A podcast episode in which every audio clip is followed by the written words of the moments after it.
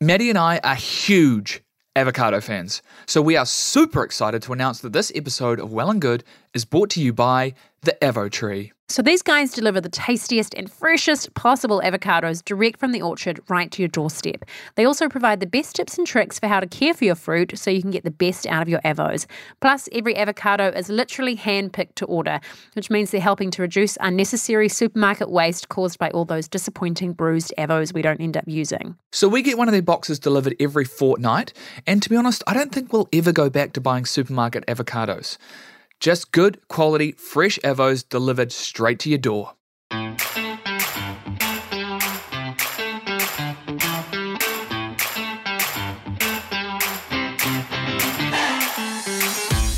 Hey guys, Shaka. Shaka bra, and that's actually quite fitting for today's episode, isn't it? It certainly is. So today we had a chat with Ricardo Christie and Sophie Stevens. These guys are a plant-based couple with a pretty remarkable story about how the right diet can work wonders for your way of life. Ricardo is one of New Zealand's top pro surfers, and Sophie is a prominent author and advocate for a raw vegan diet. And they've both found quite powerful motivation for being plant based. Ricardo for just seeing the benefits as an athlete, and Sophie for helping her to defy medical advice and overcome a pretty severe autoimmune disease. Yeah, so she's got a, a, pretty incredible story to tell about sort of taking health into her own hands, and it's pretty inspiring. And they talk about the lifestyle impacts of their dietary requirements, particularly like being social and on the road, because they travel a lot, and that was something that I was very interested to hear about how on earth they stick to a, a raw vegan diet when traveling. And they've got some really helpful advice for anyone looking to try out a plant based diet. These guys were just really cool, just relaxed, easygoing, loved talking to them. And they just seemed like really chill about the whole thing, you know, like they're not sort of ramming it down your throat mm. like this is how everybody needs to eat. They're just like this is what works for us and this is how we do it, you know? Yeah, totally. I find that yeah, different diets can be quite polarizing and people can get quite assertive on their beliefs around certain diets, but these guys are really really chill. Mm. And it was just a pleasure talking to them. Yeah, it was a lot of fun. And I think you guys will love it too. So here we go. Welcome to the podcast, Ricardo and Sophie. Thank you so much for having us on. Thanks yeah. for having us, guys. Oh, we have been very excited to meet you both. So it's really cool that you've made the time. We really appreciate that. Yeah. Oh, that's awesome. Um, hey, so, uh, you know, our listeners are probably going to know who you are, but for those who don't, Ricardo, you're one of New Zealand's top professional surfers. And Sophie, you have built a, well, a hugely successful blog and Instagram um, called Raw and Free. And you've also just um, written and uh, published a book, um, also called Raw and Free, which um, we've had a look through, and I can't wait to talk a little bit more about that later in this podcast. Um, but first of all, how are you guys? How's, how's this year been? It's been pretty disruptive for you, I imagine. Yeah, it's it's been pretty wild, eh? I think it's been pretty wild for everyone. Um, everyone's kind of adjusting and and stuff, but we're pretty good, eh? Hey, babe, what do you reckon? Yeah, yeah, no, we are. We're really good. It's a really different year this year because obviously Ricardo for the last what twenty years is it? No, 15 years he has been traveling all year round. So this is the, the first year in a long time that he's been based at home.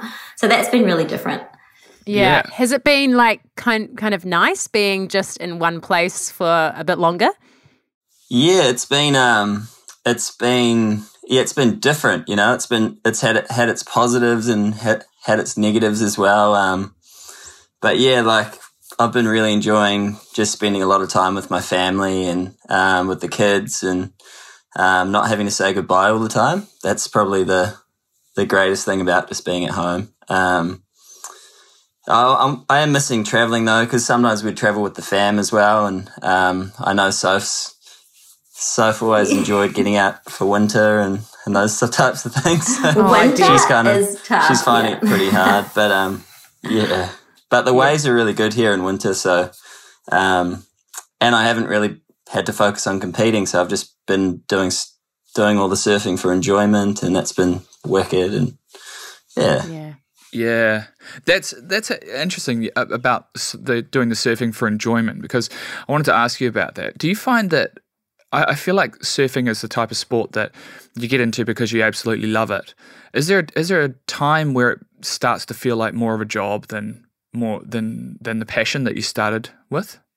Uh, like the the art, like the surfing side of it, is always like for the love for me. Like as soon as I get in the water, it's um, it's just pure enjoyment, and I think because I loved it so much, that's how I got better and better, and it kind of led me down the path of competing. Um, other people are different, you know. Some some kids get into it purely for the sport and they want to be the best and stuff, but for for the way that I kind of fell into professional surfing, it was more just because I loved it. I didn't want to do anything else, um, and just got obsessed over it. um, so when I'm in the water, you know, it's it's much of that, much of that. But I kind of had to train myself to be competitive with it. Um, so that was like a forced kind of thing that I made myself do, so I could surf more.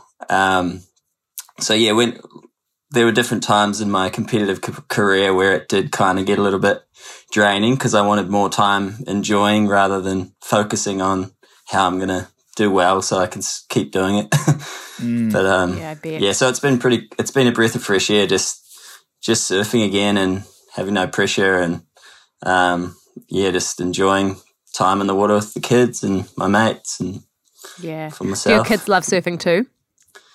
Uh, yeah, yeah, they do. Yeah, they're really into it. Especially Eli, who's thirteen. He's um, he's out there every day, and um, he's kind of good enough to kind of surf where I surf now too. Um, oh, like, cool. Yeah, and all my little secret spots around home, and I can take it, take him along, and and his mates, and they get a pretty cool buzz out of it. So it's pretty fun. Yeah. Oh, that's awesome. Yeah. Do you reckon? Mm. Do you think surfing as a uh, prof- as a profession uh, is something that you'd be happy if your kids decided to take that up? Uh, yeah, if if they wanted to, um, for sure. It's it's not something I'm pushing on them. That's for sure. Um, I just want them to enjoy it like I do. Um, and it's also, you know, it really helps you out. Um, I think it would help everyone's lives, you know, if they if they have a some kind of positive passion or uh, especially when it's involving nature, um, just being out in the ocean and and um, having that time to kind of reflect on what's going on in your life and whatever, and letting stuff go. I think it's really important um, for people's mental health. Mm. It's been a real help for me in my in my lifetime. So um, I want them to have that aspect of surfing for sure. Um, yeah. Yeah. The ocean is is a really powerful tool, isn't it? Like even just going to the beach, I feel like I come home because I always go to the beach that's about 10 or 15 minutes away from us and I come home and I feel completely like refreshed and rejuvenated and that's just from a, a quick walk. It's it's incredible the power it has, eh? Yeah, totally. And you actually have to step out of whatever you were doing to to feel that.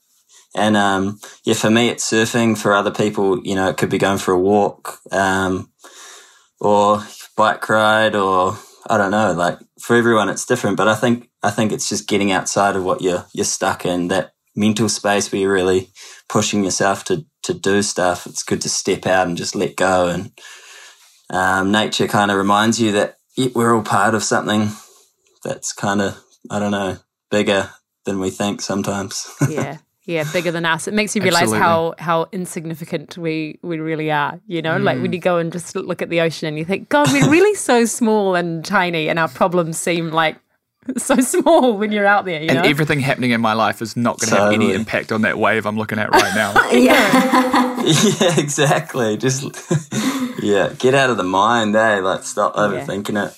Yeah, yeah, totally. What about you, Sophie? Do you surf? I don't surf like I really want to, and I always said I'll learn with Jai. Um, but I kind of said I'd learn with Eli and Milo as well. But um, this summer, eh, babe? This summer, um, Ricardo got me a board when we lived in Bali, and yeah, it kind of didn't happen there, and we left it there in the end. But um, but yeah, this summer I'm like, all right, I want to get out there. I, re- you know, I sit on the beach so much and watch the kids out there, and and see their enjoyment and froth over it. And so I'm like, yeah, I just, the ocean kind of freaks me out a little bit, if I'm completely honest, just how powerful it is. So I think that's put me off a little bit, but, but yeah, yeah. I definitely want to learn. And um, what about sharks? Does that ever cross your mind? Yeah. yeah, like when we actually lived on the Gold Coast a couple of years ago, and yeah, it definitely did then. Like especially not quite where we lived, but just not far. There were a, a, quite a few shark attacks, so that freaked me out a little bit. But um, but you don't think about it too much, eh, hun? Really?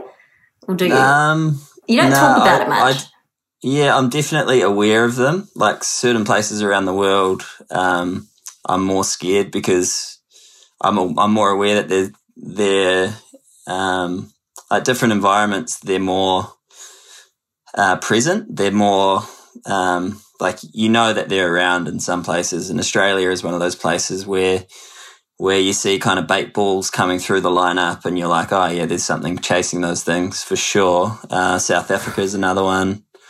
Um, there's been a few spots. Reunion Island.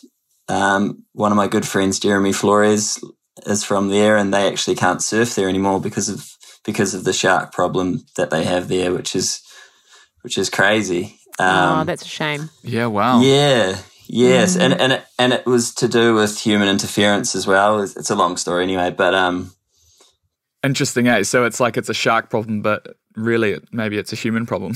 yeah, and it, and it was it kind of came out of good faith over there. It was kind of like it was an environmental me- measure where they where they kind of um, set up a reserve so no one could fish, but then just outside of the reserve, everyone's going crazy fishing. So all the sharks are just coming inside the the reserve, and then so that's where everyone was getting attacked. Oh, But, I um, see.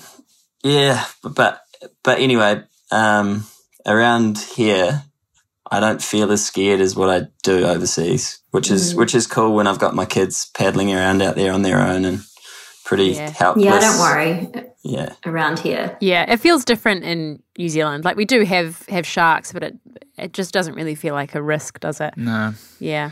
And so, so you guys talking about around here and home and that sort of thing. So that's Gizzy for you, right? That's where you're living right now. yeah. Yeah. Yeah, and Yeah. how how are you adjusting to that com- compared to Bali? You kind of struggling with the with the cold a bit. I struggle with winter because I eat a lot of fruit as well, you know, and a lot of raw. I think that doesn't help. You know, it's quite, it is quite challenging to eat like that when it's cold because you makes you even, even colder. But I'm just one of those people that love the warmth.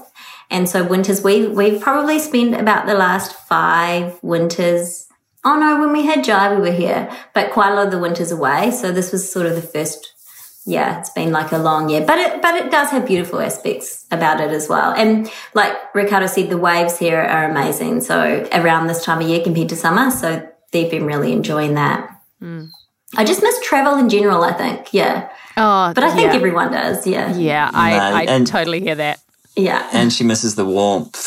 yeah, yeah. yeah. Like she I gets said, so yeah. cold. She's It's so cold. But I, I feel like I get more cold. I don't know. I, maybe some people feel it more than others. I don't. Yeah. Oh, absolutely, they do. Maddie, you feel the cold way more than I do. Yeah, definitely. Yeah, like I've got a, a, a merino jumper on, and you're just sitting here in a, in a, And a t-shirt. t-shirt. Yeah, well, Yeah. you do have the heat pump on. Yeah. No, I turned it Yeah. off. It was getting a little bit too warm. Actually. so, Soph, An ongoing Soph battle in hasn't- our household. Oh, n- I know, me too. Soph, Soph kind of hasn't. Well, she's just kind of accepting that she, she is in New Zealand for winter. Like she still kind of walks around in her tropical clothing, and you know she doesn't wear socks over her ankles. And I'm just like, like, look at what I'm wearing. Like I'm wearing like trackies, a hoodie, and UGG boots, I have and a beanie. and Like, Ugg boots. and she's still trying to wear her Gold Coast cl- Gold Coast clothing. It's like, it's just No, I'm Painful. not quite that bad. Oh, well, it's going into spring now, so I feel like hey, You're over the hump. Yeah, yeah, definitely. Keep the Gold Coast dresses on. We're we're, we're almost there. We're almost in summer. yeah. Hey, um, so talk us through your plant-based lifestyles. Like, how did you both uh, get into them? How did you like? How long have you been following a plant-based lifestyle? Talk us through it. Well, it was kind of for different reasons. And um, Ricardo, I'll let you go first because you were kind of almost, almost Before started looking into it before me, even really, didn't you? Yeah, kinda. Like you were kind of you were raised a lot more along those um those ways. You know, you you were definitely brought up with less meat and stuff. But um yeah, talking about me, I was raised just your typical kiwi, um, you know, meat three times a day, just, you know, wh- whatever was going. I didn't really have any dietary requirements that we were following. We were just kind of, I don't know, just, just the regular. Um, and what happened was I, I went down a road of kind of going really intense, um, eating meat while I was training. Um, and what I found was. What do you I mean by really, really intense? Uh, like I was eating like steaks for breakfast and stuff. And you were working um, with a um, personal trainer, weren't you? That kind of encouraged that. Yeah, and was just reading. Like I just kind of went down this pathway of just learning a lot. I, I don't even know what that what that would be called, but anyway, um, it, I was eating a lot of meat, and I was training at the same time, and I got really big, big and strong. But I honestly felt like I was going to have a heart attack, and I don't know if that's because I've got a weak heart or what. I, don't know, but but um, that kind of that kind of made me f- understand the way that that made me feel, and then I went and hung out with my my hippie friend in Byron Bay who was a vegetarian. it's always Byron Bay, isn't it? yeah, I know. Just so typical. But um, it, he's a legend, and you know, I actually, you know, we've been friends for a long time, and I used to, um, like, I'm admittedly sorry for making fun of him my whole life, going, "Oh, eat some meat!" Like, like, what are you doing? You're blowing it. But you know, he was raised a vegetarian, and and um, so anyway, I went and hung out with this guy, and I told him I was like, "Look, I've been on this diet for the last few months, and um, this is the way it's been making me feel." And he was just like, Hey, why don't you just try what I eat? Um, and see how it makes you feel. So, so I was like, you know, and I was old enough to kind of make those types of decisions. I think I was, I don't know, must have been around 20, 21 or something like that. And, um, I decided to just eat what he ate for the week. And, um, we just went surfing and, you know, living a really health, healthy lifestyle, basically eating what he was eating, which was all just fruit and vegetables and, and surfing. And I was like, wow, like I honestly felt the crazy difference. And, um, that kind of opened my eyes. Um, and then, um, you know, after I left him, I slipped back into my old habits and, and whatnot. And it, it was kind of like a year process of actually realizing, well, okay, you know, that's that's the way that I want to be.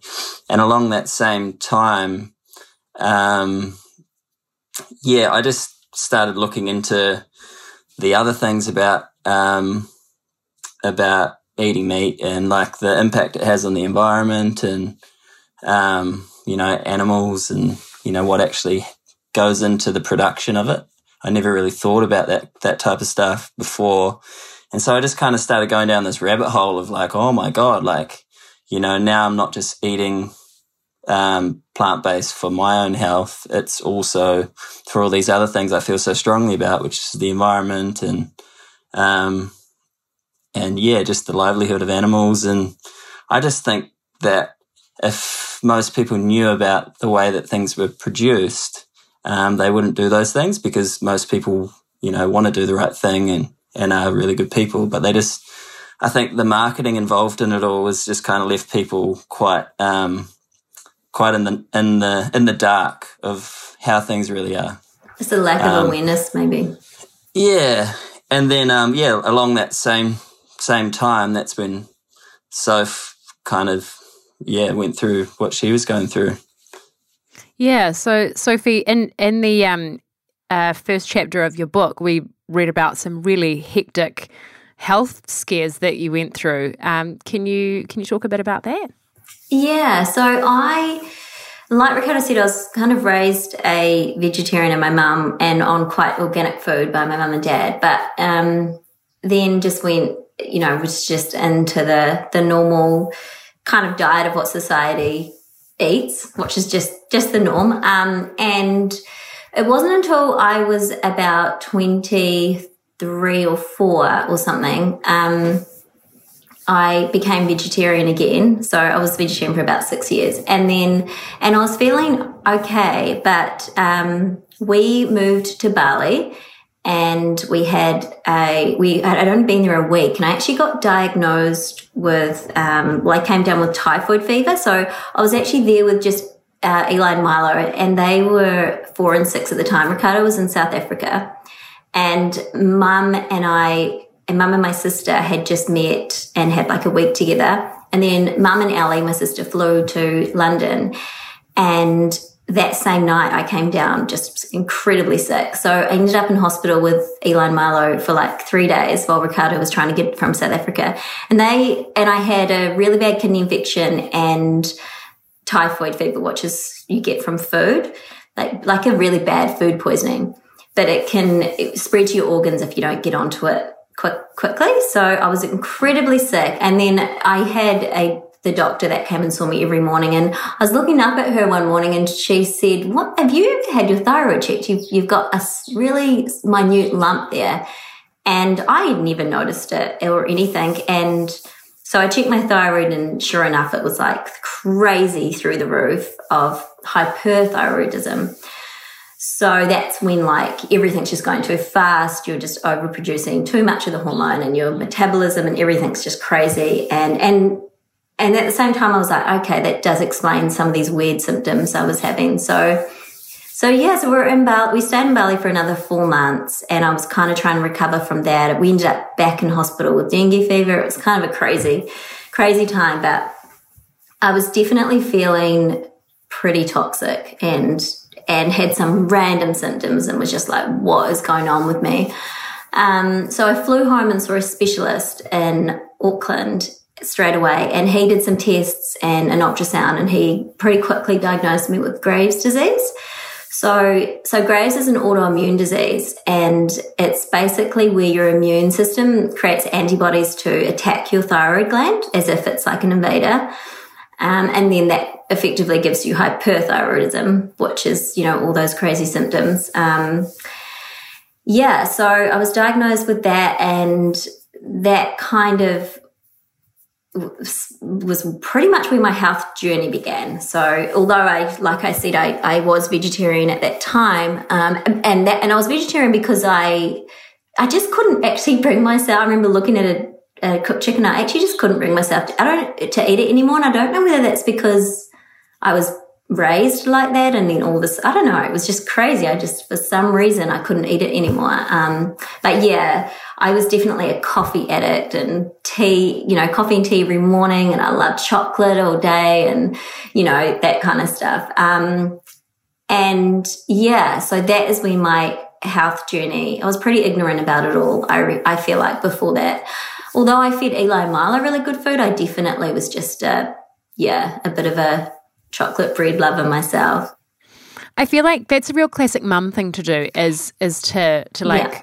you know feed your family so well and be really into that and then just kind of forget about yourself and like oh yeah I'll just quickly yeah. you know smash this muesli bar or whatever you know totally so totally yeah, yeah. Oh, she, she's the she's the worst at that she's like she'll do everything for the kids like give them all her time, like all her energy and everything is perfect for them, but she ought like to actually give herself that time is like incredibly rare. Mm. And um, well, you're just so busy, you know, and, and it's so busy with yeah, and trying to do everything for everyone. So, and back then I just yeah totally neglected just just quick fixes of of food and and things like that. So, so I learned a lot from there, kind of this whole big journey began. So okay, yeah. so so that's where the journey began. So you got diagnosed with Graves' disease. Then yep. then what happened? So uh, so after I was diagnosed, I was like put on the standard treatment for Graves' disease, which um, you basically you go on for about a year. Some people go on for a bit longer, two years, but it's not a medication you can stay on forever because it's quite dangerous to be on. Um, like you have to, I remember I had to get my liver function tested every three or four weeks. It's quite a, quite a harsh medication. So you basically have a year and then after that you have sort of a 50-50 chance of going into remission. That's kind of what the basic sort of guideline is. So I went through that standard protocol.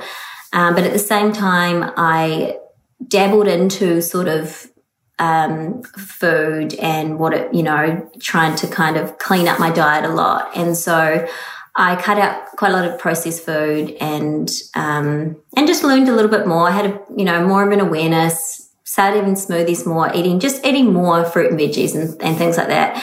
And then after a year, I was in remission. Um, my antibodies were never kind of normal, but my thyroid level was normal, and I was able to go off the medication. And then we took a six month trip through Europe and Hawaii and stuff because Ricardo was on tour that year, so he was competing.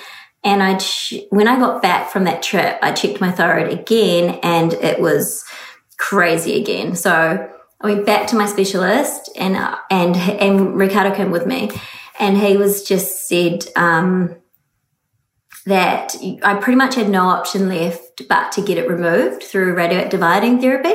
So that was kind of the point that I was at. And you know, we said, we were like, well, is there, you know, is there anything else that we can, that I can do? Like, will I ever go into remission again? And he was like, no, you know, I deal with this, I do 10 radioactive iodine treatments a week. Like I deal with this, you know, so much. It's, you're not going to, you know, so, cause basically, as they say, you have that kind of one chance of going on the medication and going into remission. So I had pretty much had my chance and it didn't work. Um, so I had to get back on the medication quickly because you're not safe without it.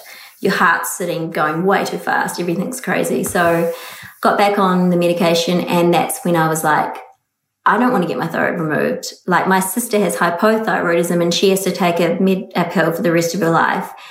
And it's always up and down. And I was like, I don't want that. Like there's, there must be another way. So I dug deep, real deep. And I pretty much, what I sort of discovered was what we put it what we eat, um, breathe, put in our skin and drink, you know, um, have huge effects on our health. And kind of basically that a plant-based diet has the, like a really powerful potential to kind of heal things within the body or correct things within the body. So, um, so I went plant-based straight away, um, cut out everything and I discovered a blog from a woman in Florida who had reversed her autoimmune. She had both Hashimoto's, which is hypo, and uh, Graves' disease. And she had reversed those two things by detoxing through a clinic in Florida. So I went down that road and I basically detoxed for six months. I ate just raw fruit and veggies and nothing else. So like no oils or nuts or seeds or anything like just fruit, just veggies, lemon squeezed over my salad. Um, and I did have cooked sweet potato and kumara just to, for like more calories. And then I had, I worked with my GP the whole time though. And by that point, prior to the detox, I was able to stop my medication. But initially, my levels got worse again. Like six weeks into the detox, my thyroid started getting bad again. Um, but I just carried on with it and saw my GP regularly, had blood tests. And then by 12 to 14 weeks, I felt really good and my thyroid had actually started um, decreasing the levels. It started to get better. So I carried on for another um, a detox for 20 weeks altogether. And by the end of it, I had a completely normal thyroid function and normal antibodies. And now we are nearly four, that was nearly four years ago. So it was crazy. It was. Remember how you kept Remember how, like, each time you got tested, though, how how scared you were totally. because you were going down this other yeah. path. I, I, just remember you, yeah. you, um, you know, when it was the day before you were going to get tested. I just remember how scared you were, and you know, it's just so paranoid, I guess, of like, oh my god, like, what's this result going to be? Is this going to so is this, nervous. I was is this so, going to be a, yeah. a terrible result, or is it going to be a positive one? And I just remember how petrified you were to get those results each time, yeah. even though, even though, um, so, you know, sometimes you would have a have a positive sign. You know, it was still never like, yes, you know, we're we're doing this. It was it was just this constant, um, yeah. I guess like, you know, no one, and especially back then, like five years ago, what I was doing was kind of not normal and you couldn't really relate to anyone or talk to anyone about it. And so you always just, it kind of expected the worst from your results, especially what I had had. I had three years of so many crazy sicknesses and my health was a mess. So I was definitely for the you know, and even after when I finally got those results, like I was just like, I cried. I was just like, so, you know, but then three months later, you have to test again and you're like, oh, and then, you know, two years after it, you know, I was on a complete plant based lifestyle, highly raw, like 90% raw, felt amazing. And the fear just started to go, you, you know, and then now it's four years and I don't fear it anymore like I did and I just understand my body so much more, I guess, and just feel, yeah, amazing. Yeah, that's incredible. Do you do you still get um, tests done to so, check your levels? So every year now, just once a year, I have to. But even then, like it's just based on symptoms now. Like I saw right. my GP. I don't work with a specialist anymore. He did look over my results when I first um, after the detox when everything was normal and he was like wow well you're in remission like um but I That's never told so cool. him what I did or anything, you know. I, I didn't didn't. Ex- it's just two different worlds. So, and, and, I'm so grateful for him and, and his help and, and and his role in my whole journey to, to getting better.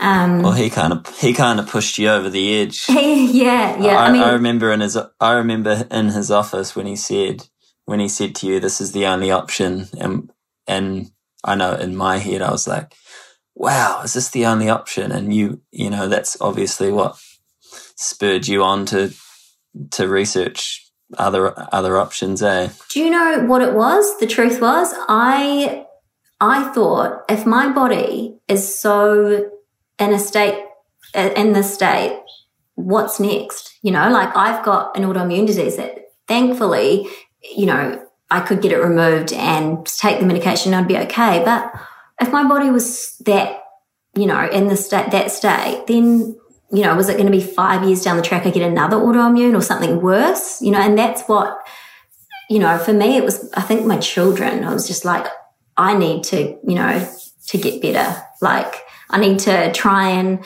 address the underlying causes of what is going on. Why am I keeping on getting sick and why am I like this? So that was really the big big, big thing for me. Oh, well, good on you for kind of getting a second opinion and delving deep because obviously it's, you know, paid off. We Kiwis love a good Avo. We also love supporting New Zealand businesses. Fresh, locally sourced produce not only tastes good but does good for the planet too. The team at the Avo Tree have perfected the supply of the humble avocado, delivering the best quality fruit from their Bay of Plenty orchards to your doors without middlemen or cold storage. Just perfect every time, tasty as avocados. The Avo Tree have been in the business of supplying delicious, reliable avocados along with the best advice in the biz for over five years. They work alongside friends, neighbours, and local growers to supply Kiwis with the freshest avocados at side of the road prices. Avos are super rich in healthy fats and essential nutrients, perfect for your smoothies and your salads, and we're loving them for baby food. There's plenty to read on Avo nutrition, ripening tips, and yummy recipes over on the Avo Tree website. Discover a whole new world of fresh at www.theavotree.co.nz, where you can explore a range of box and fruit sizes. And if you're ever obsessed like we are, pick up an avocado subscription and keep your fruit bowls stocked. Plus, the awesome folk at the Avo Tree have generously offered Well and Good listeners 15% off their first box. All you need to do is use the promo code Well and Good at checkout. That's all lowercase, one word, Well and Good. Yes! Yes!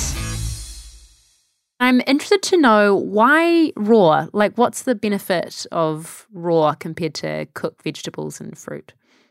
They just have so much more of the nutrients intact with them. So, and also like the electromagnetic energy of the food. So like from the sun, like it's alive. It's like living alive, you know? And so when you're putting that living live food into your body, you're going to reap the benefits from, from it. When you're cooking food, you're decreasing the enzymes and it's just almost like dead food. I mean, there are still nutrients for sure, but definitely not as much as when you're eating living foods. And they also digest so much better within your body. Um, they're just an alive, an alive source. So I still eat when I detox. It was hundred percent raw, apart from the um, the coumarin, and that was a big a big part of it. Um, but now I still, you know, I have about 10% of cooked food. But it's crazy. When you do eat raw, you can really feel the difference, you know, like you just straight away you can feel it digesting everything. You just feel more alive when you, when I, for me anyway, but then when I eat like a more of a cooked meal, it's like you can definitely feel a bit more loss of energy and stuff. So yeah. And do your kids eat um, predominantly raw food as well? No, not at all. So they eat plant based, but they definitely don't eat raw. No, I mean we have a lot of fruit in our home. We have we begin our day with smoothies and stuff like that, but they just eat kind of like a standard plant based diet. Yeah, lots of the food that's kind of in my book and stuff. Just um, whereas I'm more like I eat fruit all day and big salads at night, and then yeah, have have sides of cooked whole grains and yeah, but I'm gluten free as well, so so it's the potential, and we just kind of like we do our best. Yeah, just different levels. You've got yeah. something to aspire to every day. exactly. Yeah, because um, I was going to ask you actually. I was like, that's amazing if their kids do that too. Because like, no, what if they don't. asked for like a burger or something, or like, no, yeah. yeah. I don't like painting the picture that my kids eat hundred percent perfectly because they they definitely don't. Like we you know, we try and be really good role models and they see well how I eat and, and we educate them a lot and they watch documentaries and, and things like that. And they're definitely plant based at home. But when they're, you know, I mean, Eli's nearly 14 and Milo's 11 and when they're out and about with friends and things, um, you know, they. We don't know what's going on. Yeah, I mean, yeah, kids don't stick to anything like that. I would imagine. No, totally, and they haven't eaten they haven't eaten meat in like years and years and years. But I'm sure they'll have cake that has dairy in it and things like that. You know, they're definitely not perfect angel eaters. It's a, yeah, I'm just thinking it's funny that no, it's not funny, but you know it's interesting that you're gluten free as well. We've got a friend, uh, Rory. I'm just going to shout out to Rory, um, who's uh, plant based Rory. and gluten free as well. And we always find it um, amusing, at, you know, how difficult um, he is to cater for. And you're the next level up. You're, you're you've added raw food onto that as well. So you know you get a Venn diagram of raw food, plant based, and gluten free, and where those circles overlap, that's the only We- food you're yeah. allowed to eat. We don't get Yeah. invited out for dinner ever. but you should just like hand hand out your cookbook to like well your your book to like Yeah. all of your friends and family because then they'll they'll know right I can make this I can make that Yeah. you know these are Yeah. winners for sure There's been a couple people who have done that though. There, there has been there's, there's been a few people. You know, they've come. We've gone over and it's something new for them, and they've created this dish that they know that Soph can eat. Um, But Yeah. yeah, it's definitely uh, something that they've got to think about beforehand. But it's actually like that's a good thing, I think, because then Absolutely. like every time he comes around, like we get creative and we like make all these Yeah. really cool meals because it's something fun to to think about, and then it inspires us to be like, oh, we need to eat more plant based, and we start having more plant based dinners, and Yeah, you know, yeah. it's it's only a good thing. I think it inspires people to get out of their normal routine and of just like cooking the stuff that's easy that you know. Yeah, yeah, and how it's actually easy. Like it's surprisingly when people start, they're like, "Oh wow, that was easy," and it was actually really nice. So yeah, Oh well, surely if you're not cooking things, it's like that takes ages. Yeah, just Yeah, grab an yeah. apple. It's true. That, But I that's what I do. I I'm do like, eat I just grab fruit. Like Yeah. whenever I'm like going surfing or whatever, I'll just grab fr- a whole bunch of fruit, like a big bag, and um, and I'll just eat heaps of pieces of fruit. So Soph will make like smoothies and all sorts of different different creations and stuff. But yeah, I keep it pretty simple. It's like avocado fruit. That's kind of Yeah. how I get my my bulk. And I, Yeah. I try and eat raw like most of the, like during the day, but in the evenings, I definitely that's when I have more cooked food. And there's so many things. So like if we do go for dinner with people, and because I get asked this a lot, like how do you, you know, go out with people for dinner? But there are like you can always eat the side of salad and even just like potatoes and whatever else people have cooked. Like people make quinoa salads and whatever. You know, there are there are always there's always something I can eat. But you know, I do eat I do eat like brown rice and quinoa and things. Yeah. Yeah. There's- yeah. Yeah, and You like um, quinoa? oh, quinoa's the bit. I love quinoa. It's so yum. Um, yeah, it's real quick too. How how do you find it when when traveling? Like, do you do you find it quite quite difficult to find find places that you can Do you know it? like in some countries, but because it's becoming so big now, plant based, there's so many cafes everywhere. Like we were in Europe last year and we, when we were there, sort of the four years before that, there wasn't much, but last year there's, you know, we're in like these tiny little places and there's still these quirky little plant based cafes. So it's definitely a lot easier now. Like Bali is the full of them. Just Mm. Oh, there's I just plant based everywhere. Oh, and like yeah, rid- and so good. And you'll find that most people that eat there aren't plant based because the food's just amazing. And um, yeah, so it is easy. I think the hardest part is when I have really big plane rides.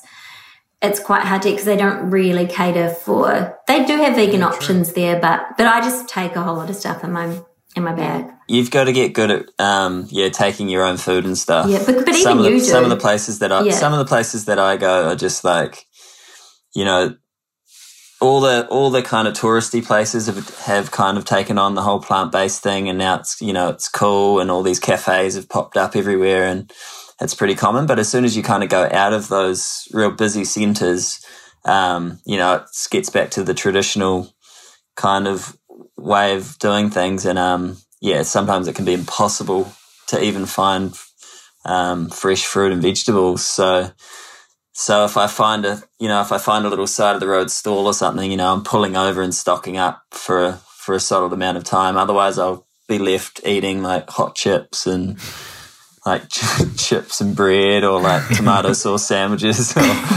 like yeah, some places it's pre- it's pretty hard, and it's really weird. You know, you know, it was really hard to find um, good produce was in Tahiti, which is crazy because they can they have the opportunity to grow an abundance of uh, fresh fruit and vegetables, but I think it's the culture or or whatever. Um, or maybe it's just people have stuff in their backyards, but if you go to the supermarket, it's tough to get that stuff. It's just It's a lot really of it's just- surprising. Yeah, that's weird. yeah, I was. Yeah, I was. I was quite tripped out on it. Yeah. Um, yeah. Soph, I just want to go back to your your detox. Um, sounded pretty intense, eh? Do you? but but it wasn't, and so it's not. Ju- it wasn't just the raw food either, was it? You also had like, didn't you have like specific teas and things as well?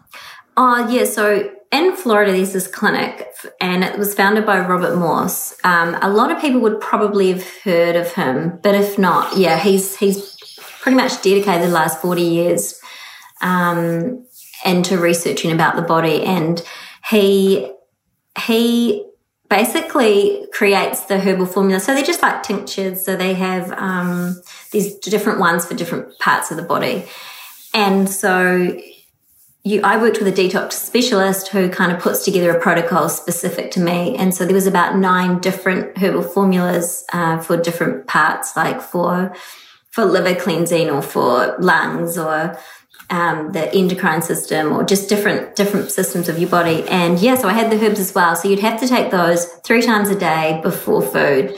So yeah, it definitely was like, and I didn't know anyone else that was doing it or had done it. It was so it was definitely like something pretty new to me. And You read the book. You read the book though, and He then you got in book, touch yeah. with the person who wrote yeah, the book. yeah. So I was it, pretty which- well like I understood it really well, and reading the book was amazing because it just explained how the body worked, how we get sick, and how we can, you know, help um, correct lots of underlying things that are going on within the body. So I kind of felt. I felt ready and I felt prepared. And it only took about two or three weeks to sort of adjust because I definitely wasn't raw prior to that. Like I'd gone plant based, but and but I wasn't, you know, I was still definitely not to that extreme. So yeah, it was quite full on. What is that book you were just talking about? The Detox Miracle Source book Okay, by Robert Morse. You can get it off Amazon. It's amazing. Like we'll put that in the show notes. book. And have have you guys noticed any other um, changes? Like, for example, Ricardo, like, have you noticed huge changes around your training? Because obviously, like being a professional athlete, I would imagine there's a lot of training involved. Being being plant based, do you do you feel a difference in energy? Can you recover quicker? Anything like that? Um, yeah, so like right at the right back at the beginning, after my um after my time with my mate in Byron Bay, um, that's when I'll shout out to Rangi. Hey, Rangi. Name and shame the, the hippie friend. I've, it's funny because I've actually got two other of my best mates who were um, plant based as well. So I was equally as abusive to them. I apologise again, boys. when I actually came, when I came out um, to like my friend crew, everyone was just like, "Oh my god, like you are the biggest hypocrite on the I love planet." that you're to it. It's like- coming like- out. I know.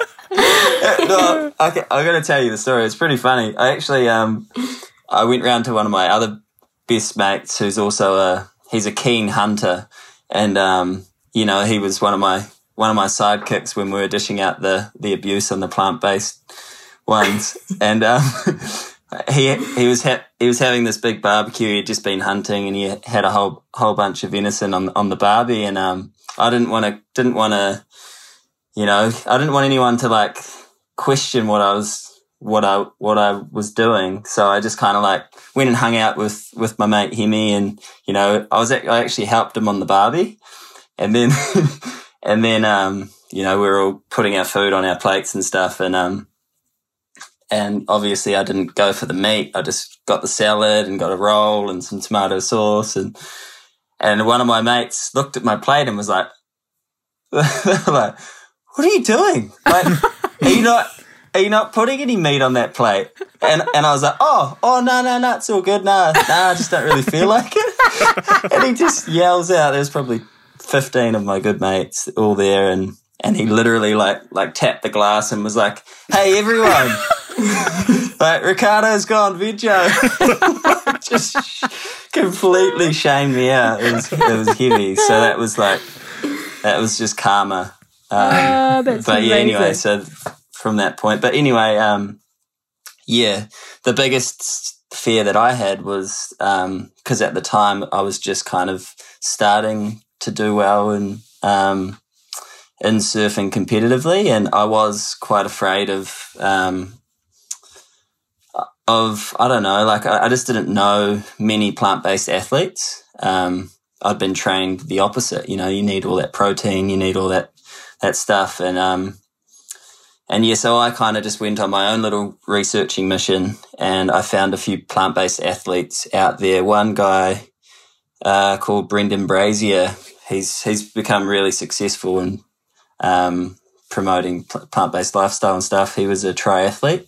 Um, he he had a book called Thrive, um, basically about what he ate as an athlete, and I basically just I used that book as my Bible as to um, as I transitioned and um, my body went through heaps of crazy changes, and I feel like I I went through a bit of a detoxification process myself, just through changing my diet because I was like on the other end of the the extreme. You know, I was you know it was just so different. So I definitely changed. I um I lost a lot of weight, and I ended up getting quite sick in Bali too, eh, babe? But um, yeah. but um, and then what I found though after about probably six months is I just had so much more energy. I was lighter. I was thinking a lot clearer. Um, that's that's one of the things that that I noticed is the my thought patterns and the way that I that I um, thought about competing. It was a lot clearer, and I don't know if that's that's literally. I well, I do know it's it's definitely to do with what what you're eating. You know what Soph said about the the food being energetic, and I was eating um, energetic food, and you know I just had more energy. I could even now um, I can stay out surfing, you know, all day and come in and and I'll be okay. Whereas, like when I say all day, like I'll be out there for seven hours. Whereas before, I would surf for two to three hours, come in, and I'd just be asleep on the couch, like exhausted. Um, and I think that's just got to do with your body's um, ability to digest that food really easily, and you're not using like excess amounts of energy um, processing it. It's kind of going in, giving you what you need, and then and then you're letting it go. Um, so yeah, that so it after a couple years of doing it, and I was doing the same thing. You know, I was just experimenting with my own with my own body, with my own exercise and fitness, and you know, I was I was getting trained by by people who were saying, "Oh, it's not the right way to do it." I was reading things that were saying, you know, it's not the not the right way to do it. But because my values aligned with it so much, I just kind of stuck to it. And I qualified for the world tour, um, which was like my big goal when I was when I was competing. You know, it was like you need to qualify for the world tour, which is to get in the top thirty four um, people in the world, and then you can travel around and you do all these dream tour events and stuff. So I did that um, when I was plant based. Um, which was cool. And I, and I think it's just had a, that I think it had a direct link to me changing my diet and my way of thinking. Um, I think that actually helped me as an athlete. Mm. Yeah, yeah, I bet. Sure. Wow, that's that's pretty powerful. Surfing yeah. for seven hours. That's that's bloody impressive. I couldn't even manage an hour when I tried. It's God, bloody I mean, hard. Try doing anything for seven hours. yeah. I, am like, I'm, a, I'm an addict. Yeah. He's an addict. I'm, I'm, I'm yeah. extreme. have you tried surfing though? Uh, I have. Yeah, you have. Oh, yep. you and have. You're yeah. quite, surfing. quite good, aren't you? I'm not very good at all, but this summer, you know, I didn't actually mean that sarcastically. This it summer's my my year. Same with you, Sophie. Um, yeah, let's, let's get on the board. Let's hit some waves. Get in the green room. Shuck it all day. and um, tubular dip. yeah, I, yeah. I've got a good feeling about this summer. Yeah. yeah. I know. I was just gonna say. I see to Ricardo. We'll have to go to Mahia where there's like no one around, and that's where I'll learn. Yeah, yeah, that's a good idea. I um I had a surfing lesson in um Mexico, of all places. And I was really oh, excited about it because I was like, I'm going to conquer my fear because I'm the same as you. I, I have like quite a fear of the water. And, um, or like just waves really and yeah, sharks and yeah. stingrays and just anything in there to be honest i'm not really into. So, so I had this um, surfing lesson, and this guy, he he was so lovely, and he said, "Now, trust me, I've never had any student not be able to stand up by the end of a lesson with me ever. So you'll be fine." So I was like, "Okay, great." And then I caught one wave, and I didn't realize I had to jump off, so I fell off and skimmed my bum, and then I grazed my leg, and then by by the end of it, I just I was like, I can't do it. I can't do it. And then I think oh, that no. just cemented it for me that surfing is just it's not for me. But I got halfway up. I was kind of like crouching on it. Um, mm. but I think it's just it's just that fear of like you can actually just stand.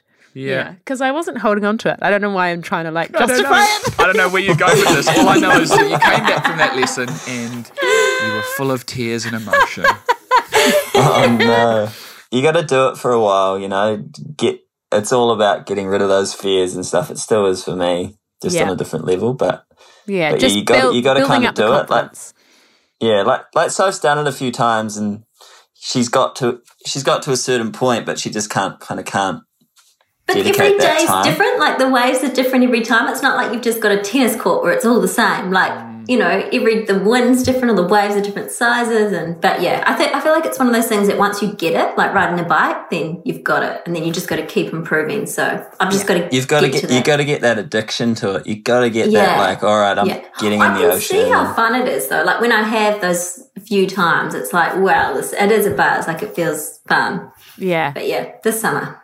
Yeah. Yeah, this is the one. I feel like the the pedaling out bit is a lot harder than you oh think it's going to be. Gosh, it's so hard. Yeah, it's a huge workout. Yeah, yeah, yeah. That's what I. It can be too. dangerous too. Yeah, yeah. Someone like should invent a little motor that you can put on the end of your surfboard. they have. oh, but I feel like you can't use them in public. That's. Oh, you'd be able to use that on the tour, wouldn't you, Ricardo? Yeah oh, I, I, don't think so. um, and just uh, can I ask you? So, if if someone is is keen to try like a raw plant based lifestyle, um, I I would imagine it's not as easy as just like going cold turkey. So, how would you? No, because you can't eat turkey.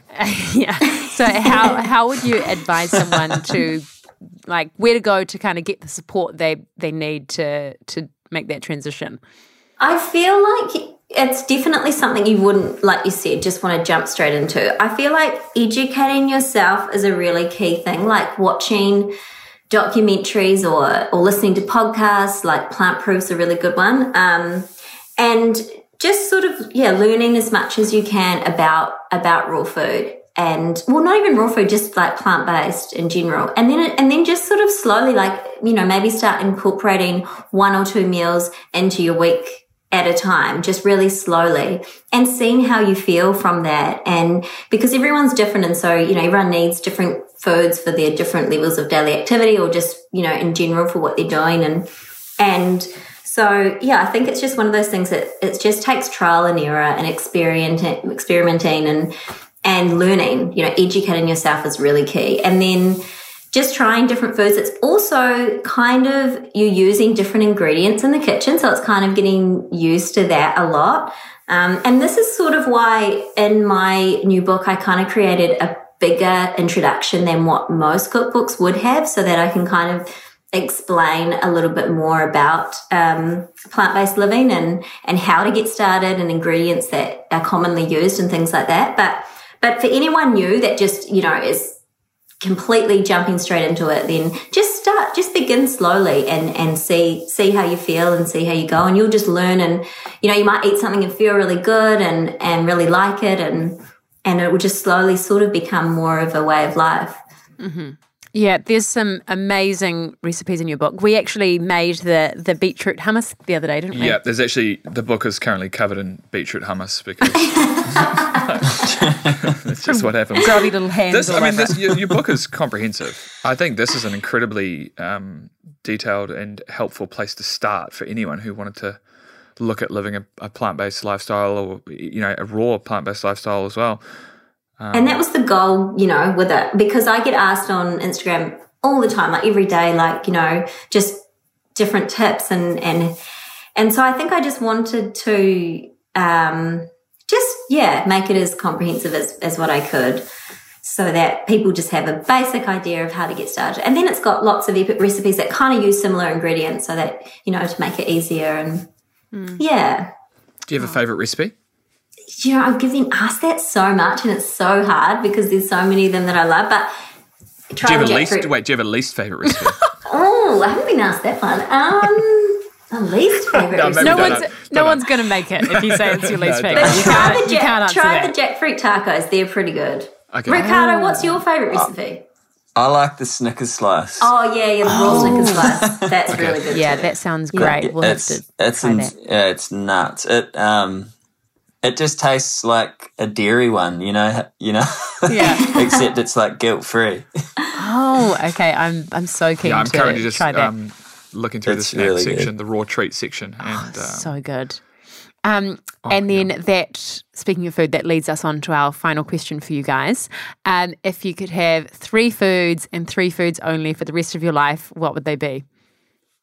Oh, oh, this is fun. Um, I Mm, okay, avocado. Avocado. yeah. Number one. Avocado is like our avocado is life.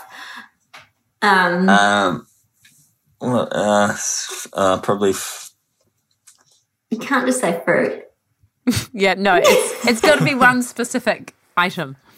Well, two more specific items. Um.